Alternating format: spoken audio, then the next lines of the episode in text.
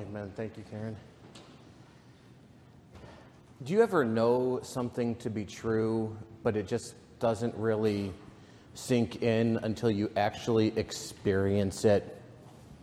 It's kind of what we're going to look at this evening.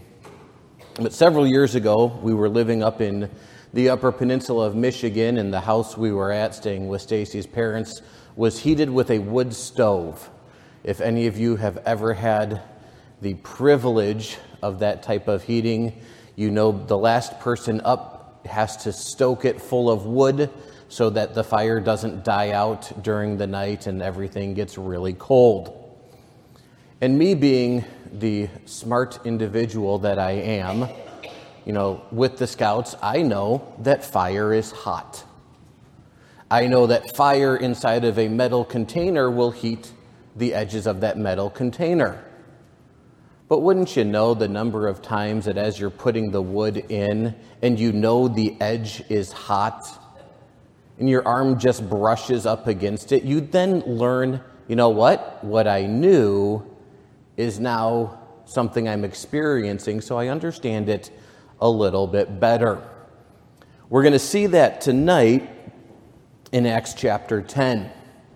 Before we get into the text, just by way of review and to get us caught up in Acts chapter 10, we've been going through this series looking at different sermons in the book of Acts and seeing how those who are preaching the sermons are using the opportunities that they have to share the gospel so that as we go out and interact with individuals, we can hopefully glean some of those truths and apply them ourselves.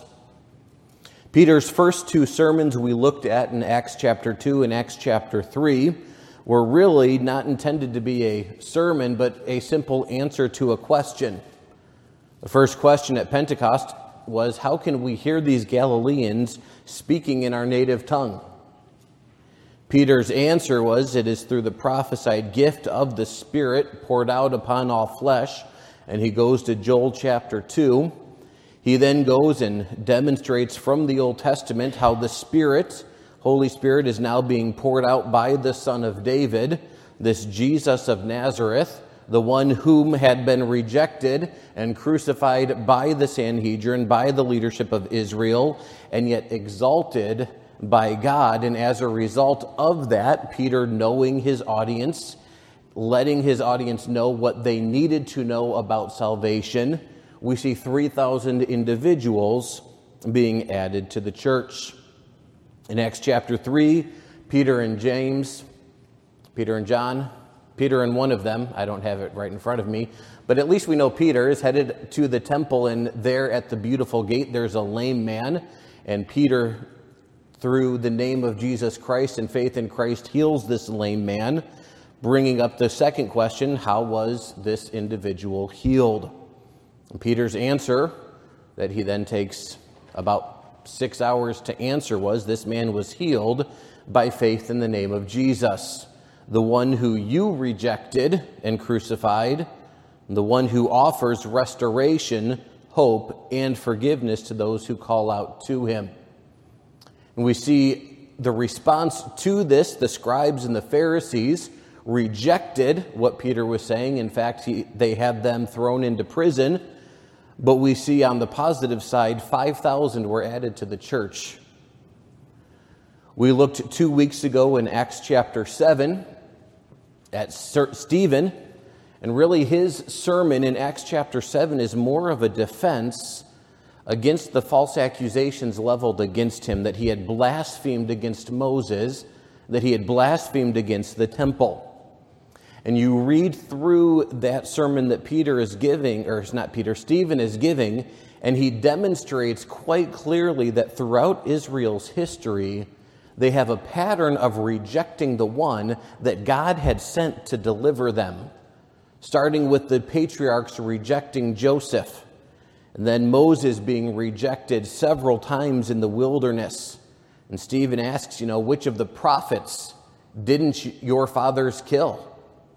And now Jesus has been rejected. He attests that by confining God to the temple and saying that God is the God of the Jews only and he has to stay in the temple, the Jewish leaderships really were the only ones who were blaspheming God and not Stephen. We don't see anybody coming to know Christ as their Savior as a result of that message. We do see Stephen being stoned, however. That then leads to persecution, which forces the church to spread from the city of Jerusalem throughout Judea. In Acts chapter 8, we're introduced to Philip, who, like Stephen, was a deacon. He wasn't a pastor, he wasn't an apostle. He was a deacon who was full of the Holy Ghost and willing to give the gospel. We see him, the Bible, Luke only records for us that Stephen preached, or excuse me, Philip preached Christ. That's it. He preached Christ, and those in Samaria were coming to know Jesus as their Savior. Peter and John are sent from the church at Jerusalem to verify, you know, are these Samaritans really becoming saved? And yes, they were because the Holy Ghost had descended on them and they were demonstrating that. We then see Philip being carried in the Spirit to the Ethiopian eunuch. And with the Ethiopian eunuch, we read that Philip preached Jesus unto him. And as we see the gospel being spread, we get to Acts chapter 9 and chapter 10, as Peter is going to start seeing the gospel going to the Gentiles, it should not have come as a surprise to him because he would have remembered the words of Christ in Acts chapter 1 verse 8, ye shall be witnesses unto me both in Jerusalem and in all Judea and in Samaria and unto the uttermost parts of the earth. And Luke is recording in the book of Acts how the gospel goes from Jerusalem to Judea to Samaria, and when we get to Acts chapter 10, we start seeing it going to the ends of the earth with now Gentiles coming to know Christ as the Savior. Acts chapter 9, there's a lot of good stuff in there, but no sermons, so we're not going to spend a whole lot of time there. But Acts chapter 9 recounts the conversion of Saul. We see Peter also raising Tabitha or Dorcas from the dead in Joppa. And we leave off Acts chapter 9, and Peter is staying in the house of one Simon the tanner. Which brings us to Acts chapter 10, where we are introduced to Cornelius. Luke describes Cornelius in Acts chapter 10 as a devout individual. It was recognizable that Cornelius was religious. And this is before even Peter comes to him. He is a religious man, but his religion does nothing for him. His religion cannot save him. He needs the gospel, and that's what we're going to see him getting today. Luke records him as one who feared God. He was a worshiper of Yahweh. And this term, God-fearer, is a term that would often be used to describe Gentiles who were attracted to the Jewish faith, who worshiped Israel's God, who would often attend synagogue and may even obey parts of the law but they were not completely proselytes in that they had not been circumcised and do not follow all the stipulations of the law. Cornelius is a God-fearer, he's a devout man. Luke also records that his house also feared God, indicating that his faith was not just for himself, but his family, also his wife, children, servants, recognizing his character he was able to influence them. We read that he was one who gave much alms to the people. Luke doesn't record if he's giving many alms to the Jews or if he's just giving alms to those under his command. But either way, Cornelius is one who has a generous spirit. One afternoon, while Cornelius is praying at three o'clock, he's visited by an angel of God who informs him to send messengers to the town of Joppa to go to the house of Simon the tanner and send for Peter. And Peter will tell you what you need to do. Cornelius doesn't really understand who this messenger is. We see him later as he recounts this story to Peter, just as a guy in bright clothes showed up. Not necessarily recognizing this was an angel, but this is something that's a little odd.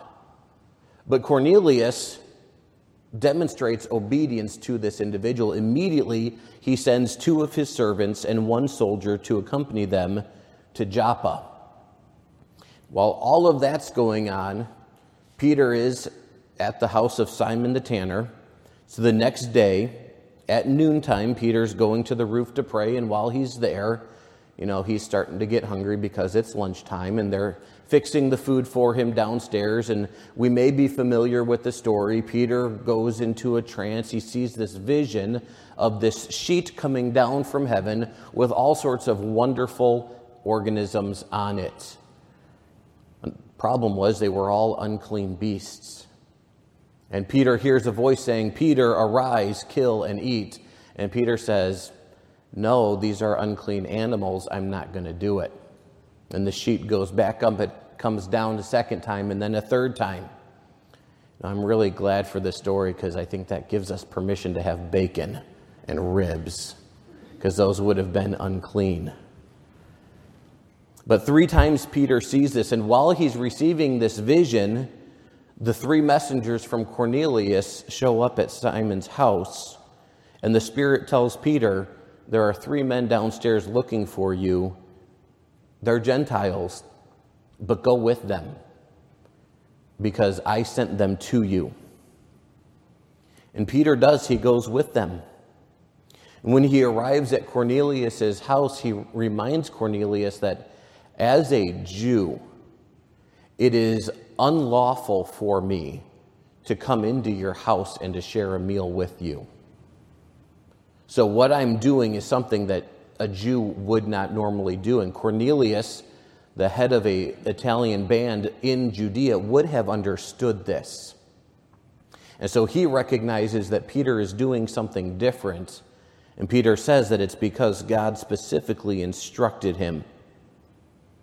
And during after this Cornelius reveals his vision to Peter, emphasizing his immediate obedience to the command of the angel to call for Peter. Which leads us then to our text this evening, verses 34 of Acts chapter 10 and following. Luke records Then Peter opened his mouth and said, Of a truth, I perceive that God is no respecter of persons. But in every nation, he that feareth him and worketh righteousness is accepted with him. The word which God sent unto the children of Israel preaching peace by Jesus Christ. He is Lord of all. That word I say ye know, which was published throughout all Judea and began from Galilee after the baptism which John preached, how God anointed Jesus of Nazareth with the Holy Ghost and with power, who went about doing good and healing all that were oppressed of the devil, for God was with him. And we are witnesses of all things which he did both in the land of the Jews and in Jerusalem, whom they slew and hanged on a tree. Him God raised up the third day and showed him openly, not to all people, but unto witnesses chosen before of God, even to us who did eat and drink with him after he rose from the dead. And he commanded us to preach unto the people and to testify that it is he which was ordained of God to be the judge of quick and dead. To him give all the prophets witness that through his name whosoever believeth in him shall receive remission of sins. Father, as we look into your word this evening and we examine this text, pray that you would open our eyes, open our hearts to areas where we can give the gospel more freely to those that we come in contact with. Lord, that if there is one listening who has never accepted you as Savior, today would be that day. Father, we thank you for this time that we can spend in your word, and we just ask that you would give us open minds and open hearts. We ask these things in the name of Jesus, your Son, our Savior. Amen. Peter opens this sermon, sermonette, with an introductory comment about God's non partiality. Peter opens his mouth and said, I recognize now that God does not respect persons. This is not a new truth for Peter. This is a truth that is found throughout the Old Testament. Deuteronomy chapter 10. Moses records, For the Lord your God is God of gods and Lord of lords, a great God, a mighty and a terrible, which regardeth not persons nor taketh reward. He doth execute the judgment of the fatherless and widow, and loveth the stranger in giving him food and raiment. God does not regard persons. God doesn't take bribes. There's nothing that we, an individual can do to earn or to merit God's favor. God loveth the stranger, and that would be a term for those who were not a member of Israel, the Gentiles of whom Cornelius, and I dare say most of us would fall into that category. In Job chapter 34, Job asks the question Is it fit to say to a king, Thou art wicked? And to princes, Ye are ungodly. How much less to him, talking about God that accepteth not the persons of princes, nor regardeth the rich more than the poor, for they are all the works of his hands. Doesn't matter your status in life, it doesn't matter your age, it doesn't matter the wealth that you have, the positions that you may hold. All of mankind is made, as we saw even this morning, in the image of God. We're all made by Him. We see this truth throughout the New Testament. In Romans chapter 2, verse 11, Paul writes, For there is no respect of persons with God. In chapter 3, verses 29 and 30, Paul asks the question Is he the God of Jews only? Is he not also of the Gentiles? Yes, of the Gentiles also, seeing it is one God which shall justify the circumcision by faith and uncircumcision through faith. God's impartiality is the link between the gospel that Peter is about to proclaim and the instructions that he had received in verse 28 that he should not call any man common or unclean. Sometimes we may know a truth without really knowing that truth. And this reality sinking into Peter is taking on a new dimension. You know, for Peter being a Jew, God is the God of the Jews, and he is their covenant God, and he wants to redeem Israel, and that is true. And oftentimes, Israel would then take that and say, God is our God only. There's no way that God's going to save that Gentile over there. I think sometimes as believers, we may tend to have that mindset also. You know, if we think about our neighbors, our family members who live complete ungodly, immoral lives, does the thought ever cross our mind, oh, God can't save them? They're too ungodly, they're too wicked. And yet, Peter is about to learn firsthand, and we can learn from Peter that that person who's too ungodly, that Gentile Cornelius who would be too ungodly for the God of Israel to save, is exactly who God came to save. It's exactly who he sent his son to save. Peter says, God is no respecter of persons, but in every nation, he that feareth him and worketh righteousness is accepted by him. Accepted means to be marked by a favorable manifestation of divine pleasure. Note, Peter is not proclaiming that all people groups are acceptable to God regardless of religious beliefs and practices. But rather, God's acceptance is qualified with the adjectives those who fear God, those who work righteousness, And what Luke records of Cornelius, he was a God-fearer. He was one who gave alms. He fits both of those qualifiers. And if we look in the Old Testament, we notice that fearing God and doing what is right really forms the essence of the law. In Deuteronomy chapter 10, Moses asks the question, And now, Israel, what doth the Lord thy God require of thee? You know, does he want you to keep all Ten Commandments or the entirety of the law?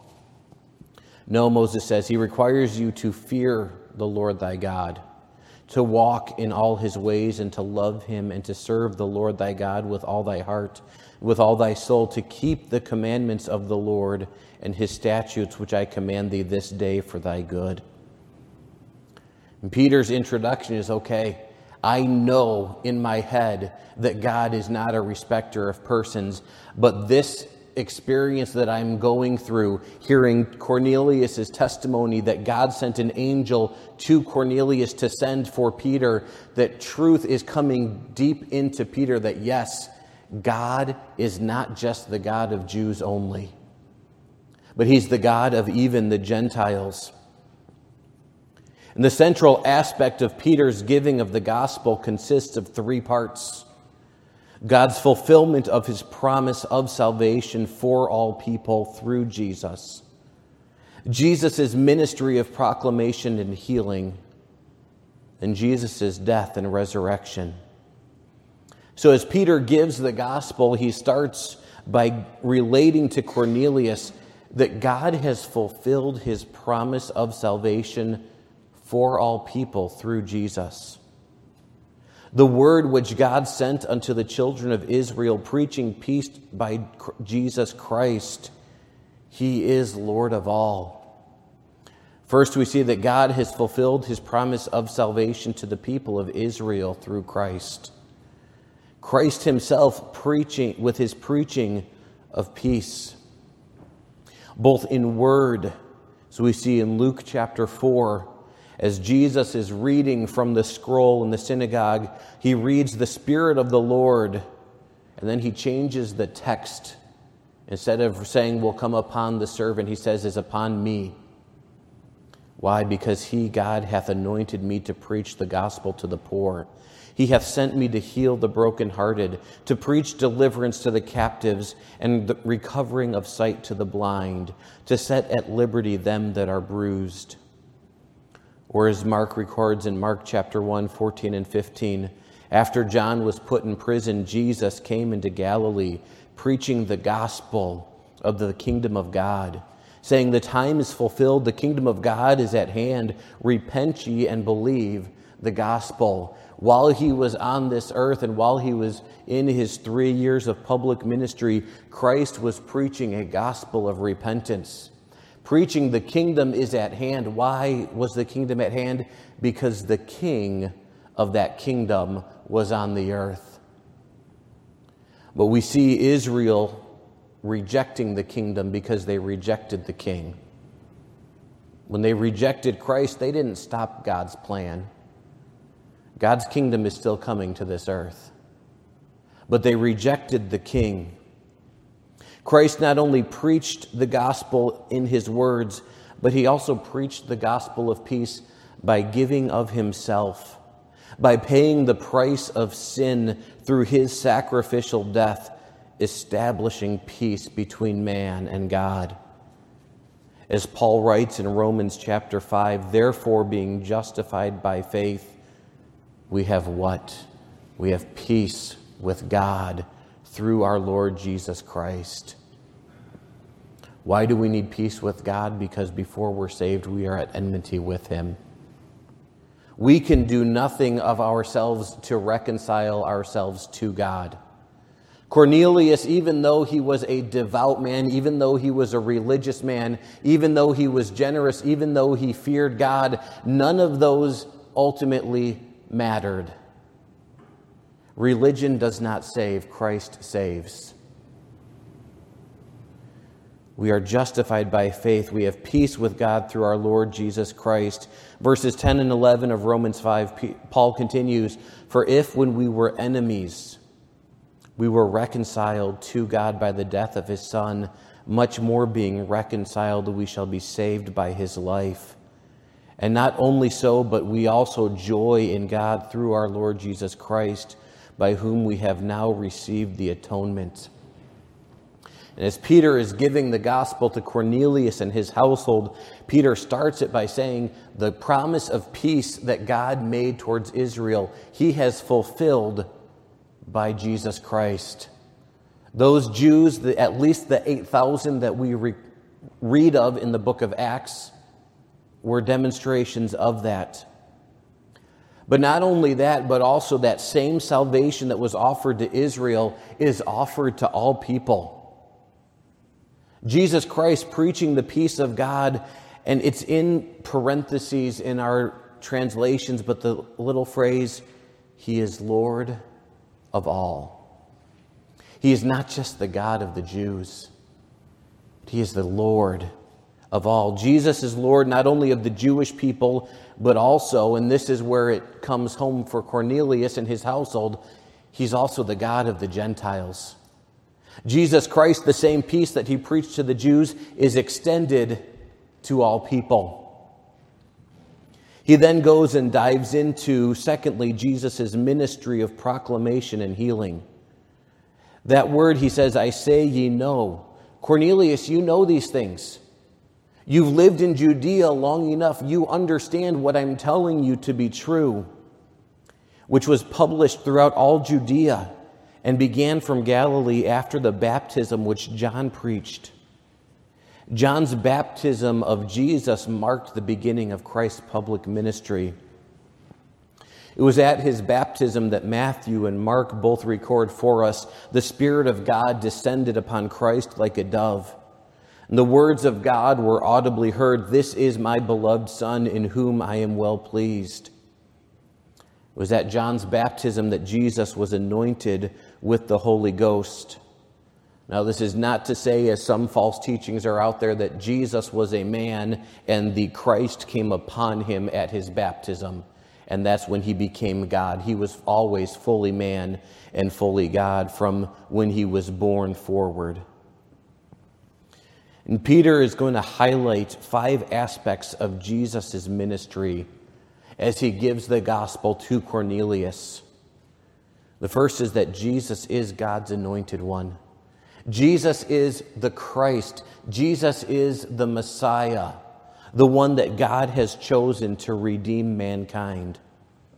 He says, You've heard how God anointed Jesus of Nazareth. Jesus was set apart and empowered by God. And in verse 38, Peter re emphasizes this with the phrase, God was with him.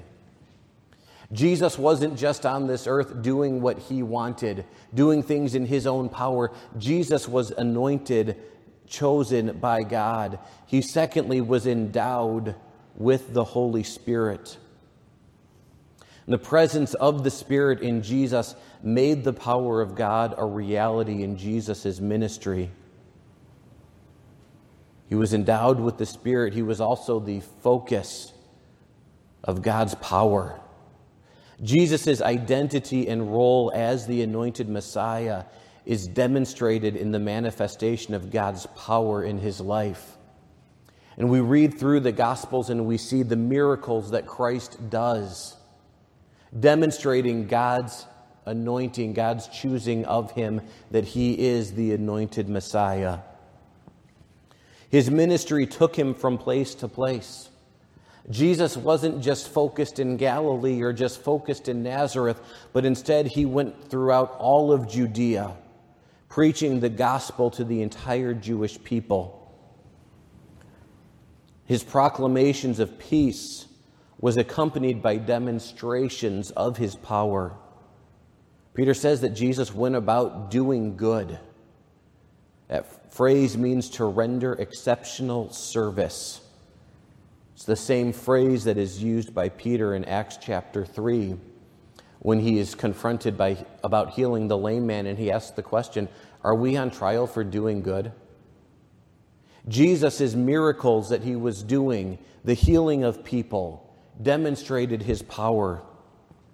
Casting out of demons, But not only that, but the disciples were the witnesses of Jesus' ministry. Peter had been there from the beginning. Peter would have heard Christ's proclamation of the arrival of the kingdom. Peter would have seen the miracles of healing and the exorcisms which Christ performed. Peter would have heard all of Christ's answers to the scribes, the Pharisees, the Sadducees. Peter was there with Christ's triumphant entry to Jerusalem. Peter had seen it all. He was a witness that what he is saying is true. But then Peter gets into Jesus' death and resurrection. If we remember back to Acts chapter 2 and Acts chapter 3, Peter goes into great length giving details of Christ's death and resurrection and accusing the Jews of their guilt in this death of Christ. Compared to that, Peter is very succinct with this aspect of the gospel. He says that they slew him and hanged him on a tree. That's it. But just that simple statement reminds us that Jesus had to die. Jesus died for our sins. Peter says those who were responsible for Christ's execution, the Jews killed him.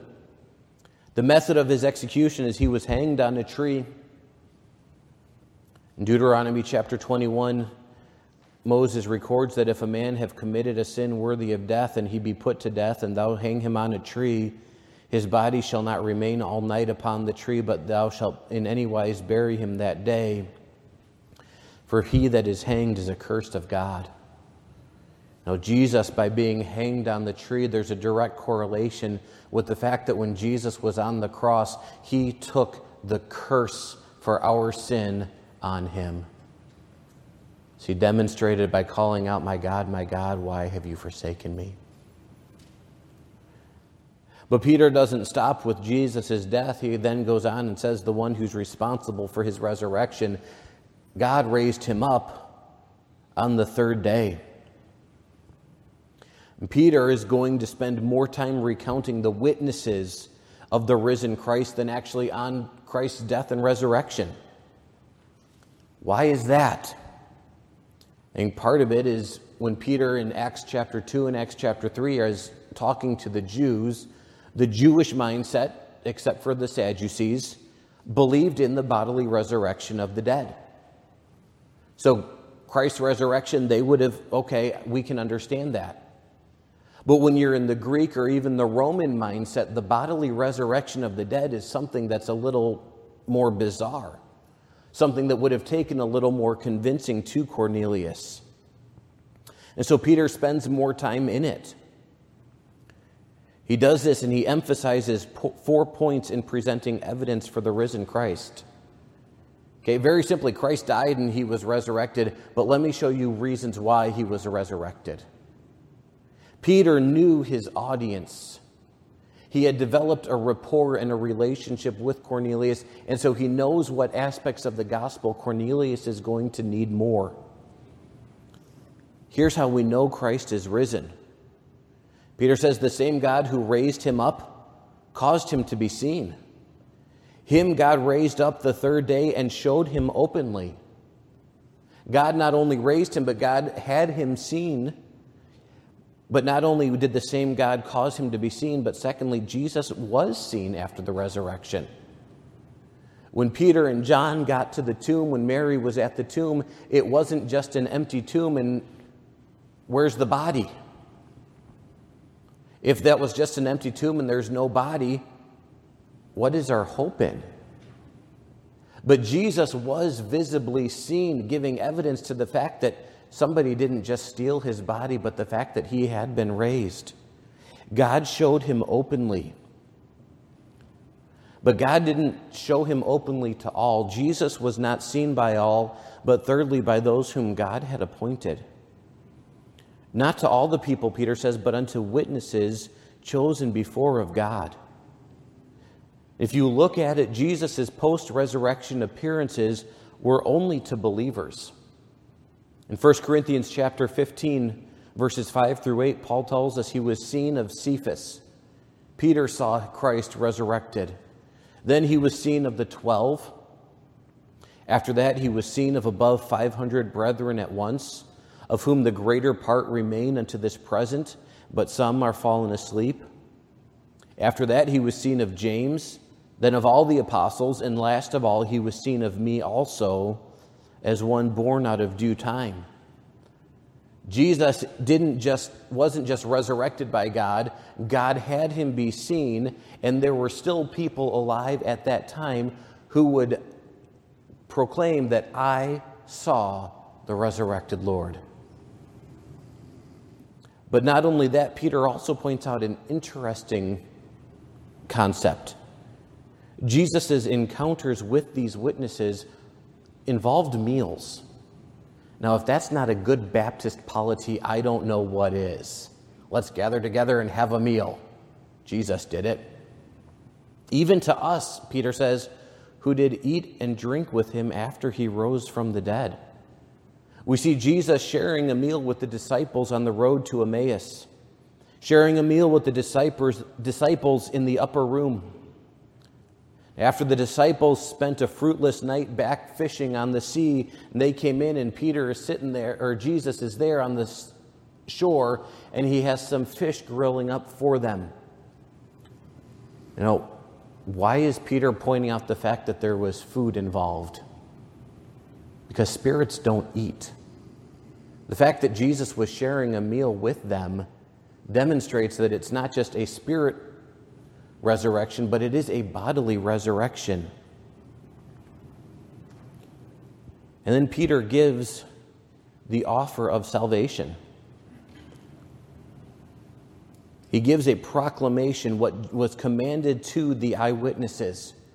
He says, Jesus, He commanded us to preach unto the people and to testify that it is He which was ordained of God to be the judge of quick and dead. The witnesses' activity, and by the way, as believers today, this is our responsibility. If we have been saved by faith in Jesus Christ, we are witnesses. We should be doing this very thing. They proclaimed the good news of Jesus Christ, but they also proclaimed Jesus' role as judge. And if we're thinking about the good news of the gospel, that Jesus came, that he was born, that he suffered, that he died for us, the good news, why would Peter throw in this aspect that Jesus is also the judge of the quick, those who are alive, and the dead? Because if I am a sinner, and Jesus is going to be my judge, that's not good news. That's terrible news. But we see this throughout the scriptures also in Acts 17. Paul refers to the times of this ignorance God winked at. But now God commandeth all men everywhere to repent, because he hath appointed a day in which he, Jesus, will judge the world in righteousness by that man whom he hath ordained. God will judge the world by Jesus Christ, whereof he hath given assurance unto all men, in that he hath raised him from the dead. Jesus' role as judge may not appear to fit with the good news of the gospel, but if we think about it, going back to verse 36, because Jesus is the Lord of all, he is also the judge of all.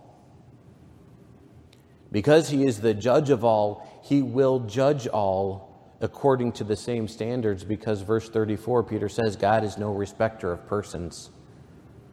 It doesn't matter how good we may be, it doesn't matter how moral we may be, how religious we may be. God's standard, the standard by which Christ will judge all men, is the same.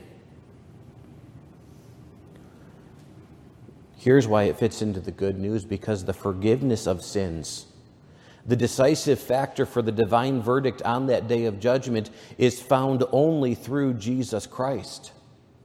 Yes, he's going to be the judge, but what if the judge is the person who's already forgiven you? There's where we have the good news.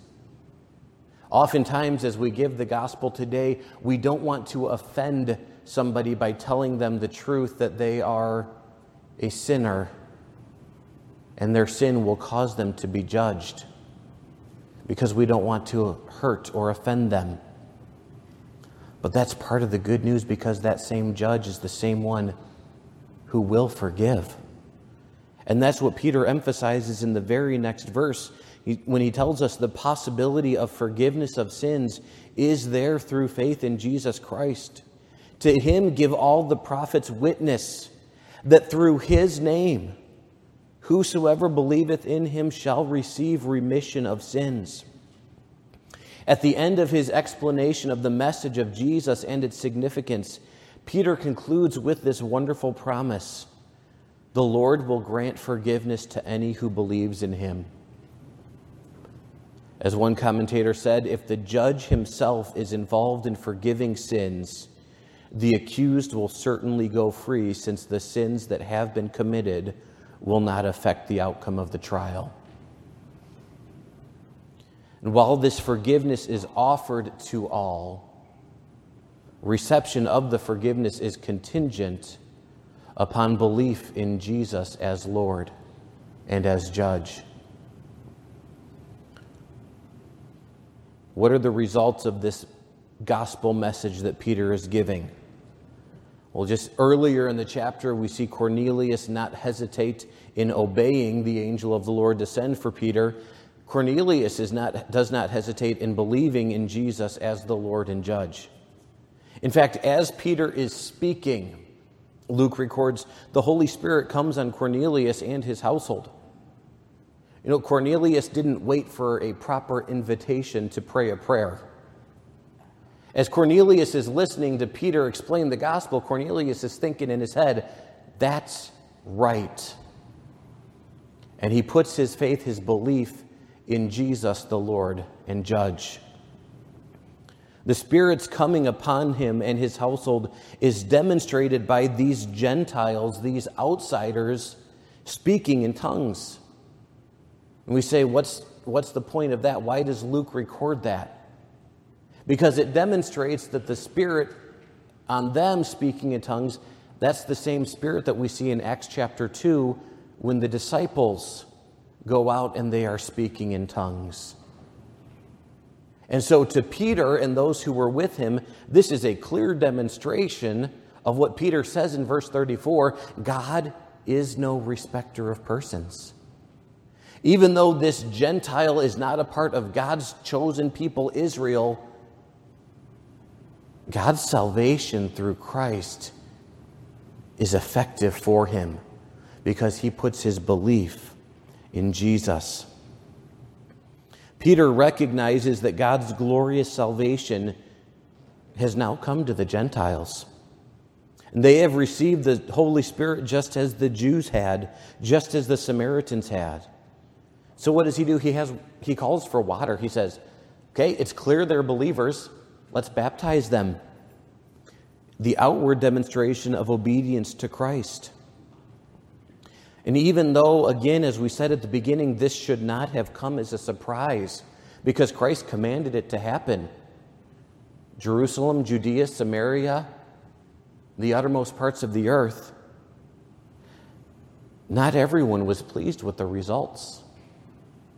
In fact, when we get to the next chapter, Acts chapter 11, verses 2 and 3, when Peter was come up to Jerusalem, when he came back, they that were of the circumcision, those who were Jew, there were some who were Jews, contended with him.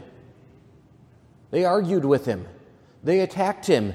Peter, you went into men who were uncircumcised and you ate with them. Peter, how dare you cross that line between Jew and Gentile. And Peter explains to them that the same way that God had saved them through faith in Christ, through belief in Christ, God's doing it to the Gentiles as well. So, what do we take away this evening?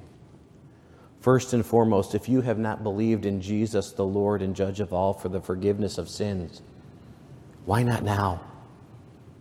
You don't need to wait for a special invitation. Believers,